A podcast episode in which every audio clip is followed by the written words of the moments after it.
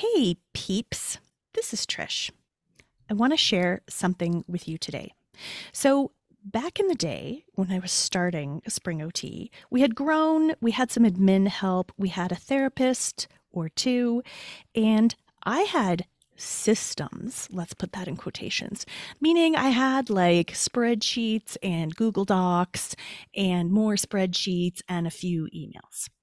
And finally, my therapists and my team, very small team, begged me to do something all under one umbrella. No more duct tape systems, they said, Trish. Please, please get a real system. So, what did you do, Trish? Well, Ashley, let me tell you. I always talk about time being precious and needing to buy back our time because we've only got two assets. We've got time as money, and time is the most limited resource that we have. I'm on a mission to help OT entrepreneurs save that time, no more $10 tasks, so that you can use it for what really matters. And that is being the CEO of your company who can implement your growth. Only you can do that. Agreed. So, yeah, I know. I know you believe in this. So when you have systems in place, everything just falls into line. That chaos that you feel turns into order. The duct tape goes away. And you know, you become clearer and have more control. So I want you, the listeners, to imagine what it would be like to have more time to pursue the ambitions and the mission and the impact that you want to have as you grow your OT business instead of just drowning in all those routine tasks. So you turned all that chaos into order and yep. you got a system in place yep. and not just, you know, papers and Excel and duct tape, but you got an EMR that exactly. brought everything together. That is exactly why I built Therabyte for OTs just like you who are growing your business. And I know that that's a past version and a current version of you as you step back into working a little bit with clients. So, uh, if you are still looking for that EMR to suit your needs, Therabyte is the EMR for OTs. So head over to therabyte.app to learn more about it. And if you want to hang out a little bit more with me, not only did I build the Therabyte, but I'm also guest coaching in Trisha's program, Road to 100K, until the end of June. We're so check that out too. We're happy to have a systems expert in there. Thanks, Ashley. You're welcome, Trish. Take care. Therabyte.app.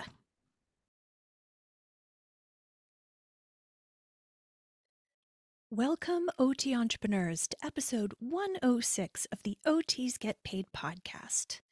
Today, we're going to be covering how you make decisions in your business. Now, I already had an episode planned for today, but I was inspired by a call I had with a member of the Road to 100K group coaching program. These members are allowed to access me one on one via Voxer at times. And her question today was Trish, who do I hire next?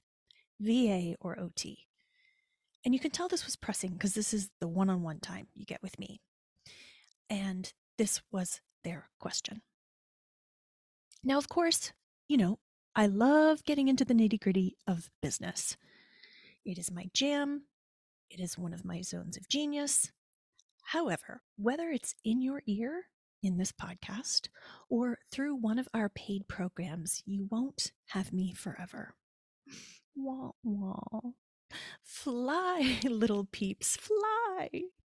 So the bigger question becomes how do you make decisions in your business? Let's discuss some steps that you can take. I have five here today that are a blueprint for where and how you can make decisions in your own business when you fly fly away into paid peep land.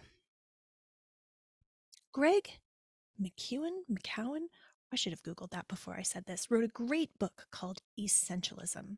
It is a super book with lots of great content, and I've read it multiple times. And two things that have leapt out at me are the first two on our blueprint list. And the first is remembering the power of choice. remembering the words I have to versus the words I get to. I'm going to be personal here for a moment. For about six months plus, I've been a part of a group or a membership that is free. It's available to people all over the world in person or on Zoom or by phone. And this group and membership has really been supporting me and my children. It has become an anchor in the healing that's happening in my home and the happening of the three of us. And it allows me and therefore my children to learn some new tools. And they have some official literature. Listen, before I go in about what the literature is, I would love to share more. I love being transparent. I love the connection that I have with all of you. But as I've referenced quite a few times, this is not just my story alone to tell. It just isn't. There are lots of adults that are a part of this story. So, therefore, I'm very cognizant about how much to share. However, if you want to reach out to me, because part of what I'm saying resonates with you, please jump into the OTs Get Paid Facebook group and you can send me a DM because I'm happy to dive a little deeper into this one on one. At any rate, yesterday's online meeting was about having the courage to change. And the fundamental piece of that, that they talked about yesterday, was recognizing that you have a choice, that we all have a choice. How many of us, how many of you listening feel trapped? You might feel trapped in a job or trapped in your company, in a marriage, or trapping in your family, or trapped in a decision. You might say to me, Trish, you don't understand. Other people can just make decisions or travel or hire somebody or take time away. Not me. I can't. And I offer back to you the fundamental mental shift of choice. Reminder ding a ling ling, you have free will. And to those of you who practice or are familiar with Christianity, this is such an important piece of life that they've even created a tenet of that religion in their belief that Jesus died for your sins to give humanity free will. That's a basic part of Christianity. And I find it really interesting as it comes up for me or for my young adult children right now. One of them spoke to me on the phone the other day and he said, Mom, can you just tell me what to do? His latest is weathering, oh, pardon me, his latest is wondering whether or not he should continue with his music and his chosen field, which is music adjacent to that of sound engineering, or now he's thinking about going to law school. He's almost 23. Mom, what should I do? Just tell me what to do, he says. I don't know, kid. I can give him, in the way that I've raised him, values and a mission of which he can fall back on. And for my clients, we have that and our roadmap. And yet, at the end of the day, getting to choose is to be human. And that choice, I have to remind myself constantly, and I want you to remind yourself as well, gives us hope. Which, in my opinion, is a pretty darn great place to start in any decision making. Number two is what Greg McEwen McCowan, sorry, Greg, talks about the trade off, meaning what problem do I want to have? He reminds us that not all problems will be solved he goes so far as to recommend that almost nothing is essential. Remember, his book's called Essentialism. He says almost nothing is essential. Another metaphor I've heard used for that is there are plastic balls and there are glass balls, and there are only a precious few that are glass balls, and the rest are plastic and can be dropped without large consequence. Now, to recommend that almost nothing is essential makes my Enneagram 3 heart beat really, really, really, really fast. Ah! There's literally not enough yoga in the world that can get me to that place where I believe that almost nothing is essential. So the question that McEwen McCowan asks is not how can I do it all, but how can I go big into something? When I read that, I tell you, my heart slowed down a little bit. I said, Phew, thanks, Greg, because productivity Patricia, that's me, Patricia's my nickname. I got to hang my hat on something, Greg. So, productivity Patricia feels a lot better now. So, we can go big into something.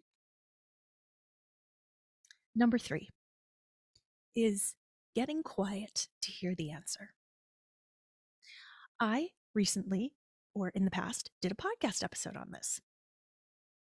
Mostly, to be honest, to alleviate my guilt of when I needed to go low and slow to find the answers on what was next for me and my business and my life. We all know that as entrepreneurs, our business takes all our crap and throws it in our face. That is episode 54, titled sitting quietly to hear the answer. Isn't that a coincidence? That's exactly the title of point number three. Now, McCowan McEwen does have a part of his book where he calls it the vital versus the trivial. Plenty of times I am done. My head is buzzing and I'm going in 50,000 directions, or the light switch is off with decision fatigue. Most people who listen to this podcast identify as women. Most people who listen to this podcast are between the ages of 25 and 55. Most people who listen to this podcast are people who identify as women between the ages of 25 and 55 and identify as being a part of a family, whether or not they have children, or they take care of fuzzy pets, or they take care of partners. This is a recipe for decision fatigue. And I am one of the people. In my family, I meet all those criterion, and it's only me. And in my business, I meet all those criterion, and so do you because you are the only CEO. It doesn't matter how big your team is. It doesn't matter how big my team is, there's only Trish, the CEO. There's only in my home one parent at home. Listen, a few months ago, I started to make a list of every single thing I did in a day because I was really interested in trying another approach to share with my children, particularly one who's still living at home, the mental load or the unpaid labor that was done that they didn't even recognize was being done. And that wasn't from a place of being punitive. I was really struggling in what I'm now rephrasing emerging adulthood. She's past adolescence, and I used to think, oh, right, well, 20, that's an adult. Nope, nope, nope, nope, nope. One day I'm going to do a podcast on everything I've learned about emerging adulthood because it's blowing my mind and why that age group is having trouble leaving the nest in the same way that we did. I'm Gen X. I get that that's different. There's a lot of millennials, etc., listening. However, you know, and part of that, part of that learning is the initiation piece. Admittedly, I don't think I've done a great job with what, and I've to listen, I thought I did a great job, but I feel as though I haven't done a super job on helping my kids, my young adult children, understand the invisible load that happens to dun, dun, dun, mostly women. So I started to make a list in support of trying to help my child learn this rather than wait for me to tell them what to do. And listen, I've scaffolded the heck out of it. I was looking for another solution, by the way. And I got to tell you, it wasn't really helpful. In fact, it made me really depressed. I was reinforcing what I already know. And I was like, dude, this is, she's not even reading it. And I'm just sad. So forget it. I'm not doing this anymore. But it did reinforce, like I said, what I already know, and that my brain is tired. Your brain is tired. So, guess what? I give you permission to slow down. McEwen McCowan would say the vital versus the trivial, and I say listen to what your gut says. You want to ditch your sound engineering career and take on hundreds of thousands of dollars of student loans and go to law school? Go for it, kid. That's a you decision. And if that's what your gut is saying, I support you. Closer to home, OT entrepreneur, do you want to sell what you've built and do something else, as a recent member of the 100K Club did? Literally built up to six figures, joined the program to learn how to grow and scale that business. And then after months said, Oh my God, I, I don't think I want to do this anymore. I think I want to do something new. That was their decision. They needed to listen to their gut. Do you want to move to a tropical island? Just like another recent member of the 100K Club? But I mean, like, really make it happen while still running businesses? Incredible. That is so much work that that has to come from their gut. I mean, on a fantasy day, I want to live in a tropical island, but I realistically don't, or else I'd be making those moves. That was important to them, and they needed to slow down in order to hear that answer and make it happen? Or do you want to speak on stages and then realize, nope, that was a great idea, but I don't love it. And in fact, I'm going to shift to a job. Somebody else I know that's not a member of our paid programs, but a member of the OTs Get Paid Peeps community has done that. These are big changes, and only you will know. And you need to be quiet to hear it. Number four, is it A or B? What if it's C or D or E or F or G or H or I? I believe I've spoken about Calgary's mayor before, but it is worth revisiting. I live in a city called Calgary, in a province called Alberta, in a country called Canada. And we had a mayor, they've since mayored out of their term. Is that you say? You can tell I'm a real politician. They mayored out and this gentleman's name is Naheed Nenshi. N E N S H I. And I think he's one great dude. I am acquainted with him in sort of friends of mine know him. Small town. I live in a city of only about a million people. Or when he was running, he was it was about a million people. And I was on his campaign, one of the very first people, kind of number 30 or 35. And mainly, and then I've also been impressed as I've, you know, clearly not anywhere near his inner circle. I don't think he would know my name. Um, I've been very impressed with him, both close up and, and at a distance. This mayor of ours was of Tanzanian descent. He identifies as an Ismaili Muslim. He is raised in Canada by parents who I believe owned a dry cleaning company Anyways, he lived in a not fancy part of town. He went to the local university, the University of Calgary, where he was president of the Students' Union and graduated with a BCom. And then he went off and got a master's of public policy at the JFK School at Harvard. Then he did the uh, consulting thing with McKinsey, uh, and then came back to Canada, where he actually taught at one of our local colleges, community colleges, where I believe he is now. He co founded some civic level groups, which put him on the map. And he was also on the political map because Calgary is a small town and he had been president of the student union and he had kept his foot in that door. His best friend, same, same, uh, became a lawyer and they were really still involved in civic politics. This friend of his, Chima, became his um, campaign manager. I hope I'm using that title properly. And then Nenshi ran for mayor. Now you have to understand, we are a pretty white, pretty conservative oil and gas town. And he came in pretty middle.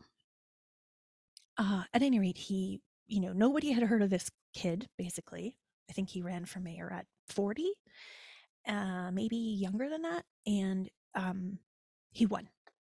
And I really leaned in to his not only campaign, as I mentioned, but then listening to him as the mayor. Believe it or not, there's something called mayor of the world. Truly, at least that's what they told us in Calgary. And he won mayor of the world. He beat out the mayor of London at the town at the time. Um, anyway, I don't even know what the mayor of the world is, but supposedly it's a big deal. So he has said publicly quite a number of times that he takes a long time to make a decision because he recognizes it's not A or B. Often the right decision is C, D, E, F, G, H, I, J, K, or L, N, M, N, O, P. And trust me, you need to do steps one through four before you can free up your frontal lobes or your gut or your frontal lobes or a combo of both to see that there are other options other than the binary. He also talks a lot about how city council, his councilors that he made decisions with, or his teams when he was running for mayor or after in any of his other decision making processes, he would throw his ideas out to his team. Idea C, idea A, B, F, G, and he would encourage them to try to pull it apart, stretch it, rip it, chew at it, poke holes through it because then they would know if it was a good decision or not. One of his taglines was politics in full sentences, as opposed to politics in, I guess, sound bites. And that also is reflected, I believe, in his decision making.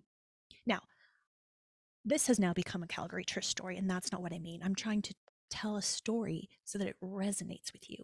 You might know who created this in the first place. I don't. This is the first time I've heard of it, which is why I'm telling you my story. But just today on the phone call, the client and I, who's in was doing a Voxer with me one on one and who's in the road to 100K, we came up with option C or D, and they chose C. And the joy and relief and like, oh my goodness, I hadn't thought of that option came to them. And that is such a beautiful moment. Number five is surrounding yourself with the right people. Now, is this in contradiction to what I said about number three, getting quiet to hear the answer because you're the only CEO? Mm, not really. It's beyond getting the right people on the bus, as Jim Collins would say. It's beyond just having the right team. I want you to ask yourself who is one of your paid peeps? Who are your people? Are they a colleague? Are they a part of your community? Are they a partner, whether at home or in business? Or a bestie? Someone that can celebrate those champagne moments with you? Somebody who can bring you that yes energy? As one of my clients told me this week, thank you for calling me out on my crap. But they used a different word other than crap. It doesn't have to be paid. It doesn't have to be a paid community, although people often value what they pay for, which is why we have group programs, which is why we have masterminds, which is why I created with Laura Park Figueroa the OT Entrepreneur Summit for three years. I really want you to ask who is there energetically for you? Who is the right person for you? Who are you going to lean into as opposed to scatter? Who is going to be that vital person? We've gone through five points today in an effort to help you with a blueprint for decision making. This has been a culmination of different resources and my own experiences to help you when you are stuck with your next big decision. And I hope you found this helpful. Until next time.